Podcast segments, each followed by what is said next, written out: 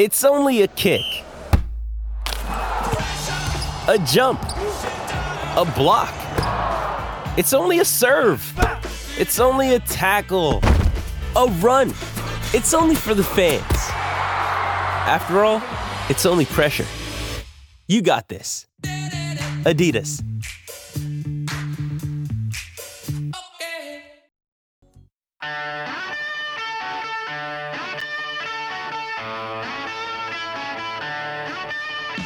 Inside Sports with Reed Wilkins is brought to you by James H. Brown and Associates, Alberta Injury Lawyers, the heavy hitters of injury law. Best guitar intro of all time? It's up there. After two, Flyers and Panthers tied 2 2. Late in the second period, Jets leave the Avalanche 3 1. Sam Gagner has a goal, second of the season. Half an hour from now, Seattle at St. Louis. NBA, it's 90 90, tie game. 744 left in the fourth quarter. Raptors against Cleveland. Baseball playoffs, Yankees and Astros 1 1 in the fifth. Earlier, Padres beat the Phillies 8 5. That ties the NLCS 1 1. Oilers tomorrow, home to the Hurricanes. 5:30 face-off show here on 6:30. CHED, the puck will drop at seven. Also tomorrow, something very cool is happening at a school here in Edmonton. And to discuss further, a guy I love talking to because he has a lot of energy and he does a lot of great work. He and his team at Sports Central. He's the executive director there. Sheldon Oleksyn is on the line. Sheldon, you're on with Reed. How are you doing, sir? Hello, Reed. It's always a great day when I'm invited as a special guest on your show. Thank you for making my Christmas. Well, thank you for coming on, and I, and I, do love talking to you.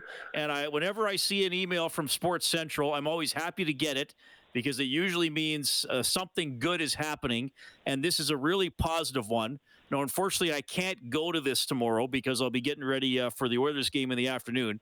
But th- to me, this is a positive, concrete example of the work Sports Central does. What is happening tomorrow? Right. Well, you know, uh, most people who know Sports Central recognize the fact that we uh, provide gently used sports equipment to low income kids, but they kind of think more along the lines of the more traditional sports like hockey and baseball, soccer, lacrosse, that type of stuff. Many people don't really know that we're also in the, the, the whole area of giving out bicycles to, to children in need as well. Uh, while cycling is a sport, most of the children who receive our bikes are not really um, in it for to compete. They are receiving uh, bikes, many of them for the first time, uh, to get them mobile and uh, helping them to. Uh, you know, explore their communities, hang out with their friends, and all the good things that cycling provides.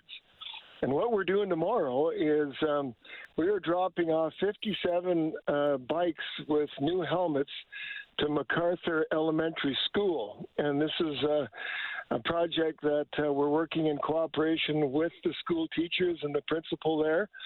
Uh, so tomorrow we'll be pulling in with uh, the assistance of Rosenau Transport, that's been a long-time partner of ours, and we'll be pulling in with those 57 bikes and new helmets, and the kids are going to uh, come to the gym and pick up the bikes that have been sized uh, for them, and it's going to be like Christmas Day for them as well.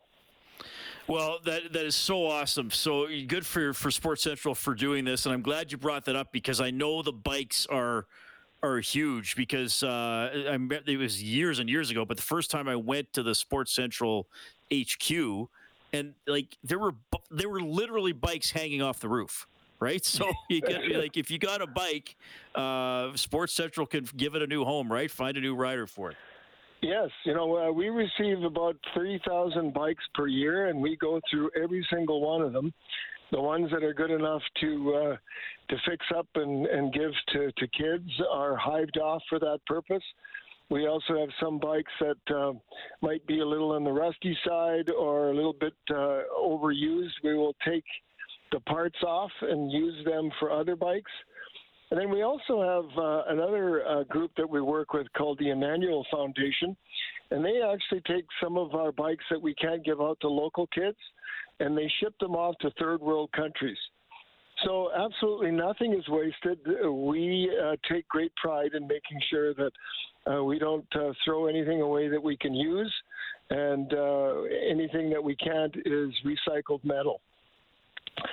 Now, I also wanted to mention to you too, Reed, that um, this is the second uh, school that we're outfitting uh, with bikes. We took a big shipment to a school called Miyano Elementary. It's an Indigenous school in Edmonton. Uh, that was on the 14th of October, and we took 37 bikes and new helmets to them too. So we are definitely outfitting kids uh, so that they can be ready in the spring, maybe even practice a little before the snow flies. Yeah.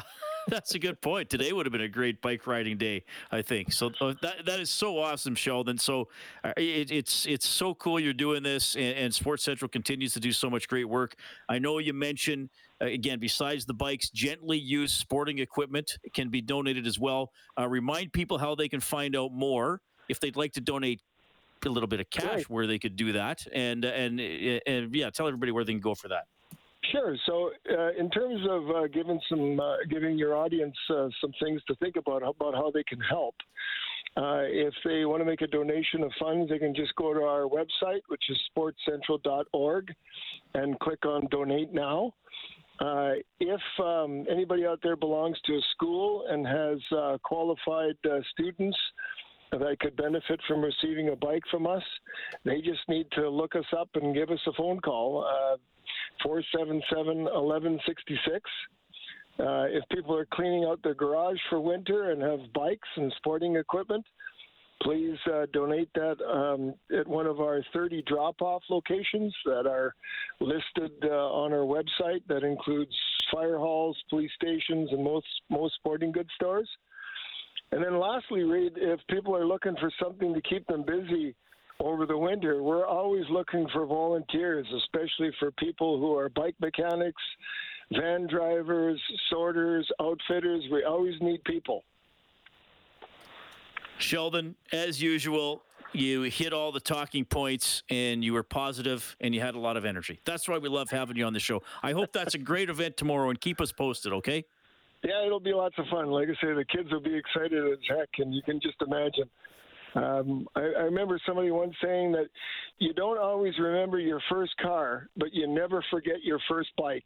So we are changing lives by leaving them with something that's going to give them freedom, mobility, and hanging out with their friends and all the great things that a bike gives. Right on. Sheldon, we'll see you soon, buddy. Talk to you soon. Bye for now, Reed. Sheldon Oleksyn is the executive director of Sports Central. So the big uh, bike donation with the new helmets tomorrow at MacArthur School. SportsCentral.org for more information. They have their drop off locations and info if you want to volunteer. Great stuff. Love talking to Sheldon. Okay, we're finally going to get to it. I've been talking about it all show. I was at the Carolina Hurricanes practice today. Jordan Martinook, Edmonton area guy. Uh, and I had a good chat with him, and we started talking uh, about his days in the AJHL with the Drayton Valley Thunder. We weren't that great of a team, but um, I had a lot of fun, and I felt like that was the year I kind of kind of took or developed, I guess, and took an, another step. So um, I loved my time in the AJ. It was a great league and a lot of fun. And um, yeah, I, nothing good, nothing but good things to say about Drayton. Yeah, a lot of hours on the bus, eh? A lot of hours on the bus, especially that Fort Mac trip. That one's never fun. well, then I went to the Dub though, and that's even more hours. So yeah, so that. yeah. AJ, AJ wasn't too bad. Yeah. Look, you're coming up uh, in a few weeks. You're going to play your 500th NHL game. I, I, don't know if you reflect on a milestone like that, but I mean, I mean, you've had quite a journey. You've had to fight through some stuff. Do you, do you take pause to think that's going to be a nice milestone to hit? Yeah, I, my wife did a big thing last year, or uh, was it last year, two years ago for 400, um, and whenever you can play 100, ga- 100 games more, I guess, in this league, or half half a thousand. That's a that's a big mark. So um, yeah, I take a ton of pride in it, and hopefully I can get a get a few more in. And uh, yeah, no, it'll be a it'll be a lot, very exciting, and I'm sure I'll celebrate it hopefully with a win on that night. so if you could go back and tell that kid playing for the Thunder something, what would you tell him? work work a little bit more on skill. Be uh, trying to yeah no I, I don't know I wouldn't. I don't think I'd tell him anything just because just work work hard and that's kind of what got me here. So uh, put your head down and work hard and, and that's kind of what I did. So I would have just echoed the message. What, what were some of the steps along the way, or maybe a mentor you had? I mean, a lot of guys have told me maybe they've had those light bulb moments about becoming a pro, or you know, you're working hard, but you can always work harder or work smarter. You know, where did some of those lessons click for you? Was, the, the, biggest light bulb moment I've had was with my junior coach Don Hay, my Western Hockey League coach Don Hay. He he sat me. I had I think I was at like 32 goals or something. It was towards the end of the year, and there was like teams calling him, and he brought me into his office, and he said uh, he's like, I just want to let you know you're probably not going to score 40 goals in the American League, and you're definitely not going to score 40 goals in the National Hockey League. So he's like, you're going to have to change change the way you play, and that was the, that was a very big eye opener because obviously everybody that's scoring in the in the dub, you, there's not you can't just translate it. So he he definitely told me you're going to have to develop other parts of your game, and that, that was something that was big for me. Yeah. Um, you've been a Hurricane for a few years now. You guys have been in the playoffs uh, several years in a row. You know, every, every year I've been every, there. Every year yeah. you've been there. Yeah. no coincidence, I'm sure. um, but like a lot of teams, you know, you're trying to hit that next. But but first of all, just kind of the success and the consistency you guys have been able to establish. Yeah, I think uh, Maradi coming in and like kind of the changing of the culture definitely was. I, I, know it's cliche. A lot of people talk about it, but that definitely happened with us. And um, I think it's you we went from wanting to be a good team to knowing we're a good team, and now it's just trying to put it all together. And I feel like a lot of times you get in the playoffs, it's a, it's a lot of luck has to go along with with having a good team. And um, we lost our we lost Freddie last year, which hurt. And um, yeah, so it's you gotta you gotta be a really good team, and then you gotta get a couple bounces and have a little bit of luck go your way too. And hopefully that's uh, that's this year for us. Um, so I'm trying to think of your age because you, so you grew up around Edmonton. Mm-hmm. So in two, dare I ask, in 2006, could have you ever imagined yourself playing for the team? Because I think the Oilers were your favorite team. Mm, no, they weren't. No, they weren't. No, okay. they weren't. I was a Flyers fan, but okay. um, yeah, no, I, I remember that that time vivid, vividly. My dad went and bought like a new big screen TV so we could watch all the games, and um, just like I remember like the Black Eyed Peas song that they came out to, and it would just yeah, it was nuts. So um, yeah, and I was home last year for a little bit of the their run last year, so I got to be around it. I try to stay away, but I was definitely around it. All my buddies are Oilers fans, so it's uh, yeah, it's it's cool to see how how them making it far helps this city. Um, Okay, to, who's coming? Like, are a whole bunch of people coming to the game, or what's?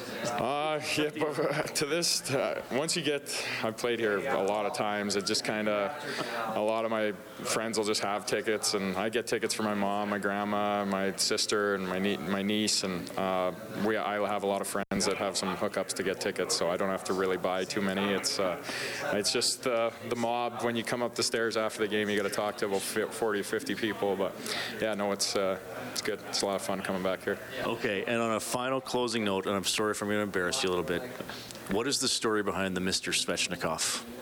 Um, well, it started back when I was in Arizona. We had a uh, our gate guy that to get down into the like security area where we parked our cars. His name was Lou. We called him Sweet Lou, and he would always every time he pulled up, he'd go ah. I drove with Connor Murphy, who was in Chicago, and Tobias Rieder, who was here, and he'd always go ah, Mr. Connor and Mr. Toby. So then. I kind of I started it with Tobias Rieder, and then when I got him here, Svetch was 18 years old, and I wanted to try and ease his ease his nervousness a little bit, and I just started screaming at him, and that's uh, that's what happened, and then it's just kind of stuck. Does he think it's funny or just weird? I don't know. You got to ask him. Jordan Martinook, yeah, he has this weird. Uh, he goes up to Svechnikov and goes, "Mr. Svechnikov" to him before each game. So that's where that comes from. That's Jordan Martin, uh, Jordan Martinook from the Hurricanes. All right, I got one more interview I got to get to. So I will apologize to those of you who are writing in about Leslieville, Alberta. We'll try to get to those messages on a future show. I didn't realize a few comments about Leslieville would get so many people involved. I appreciate that. So we will save that for a future episode of Inside Sports. Thanks for the ideas.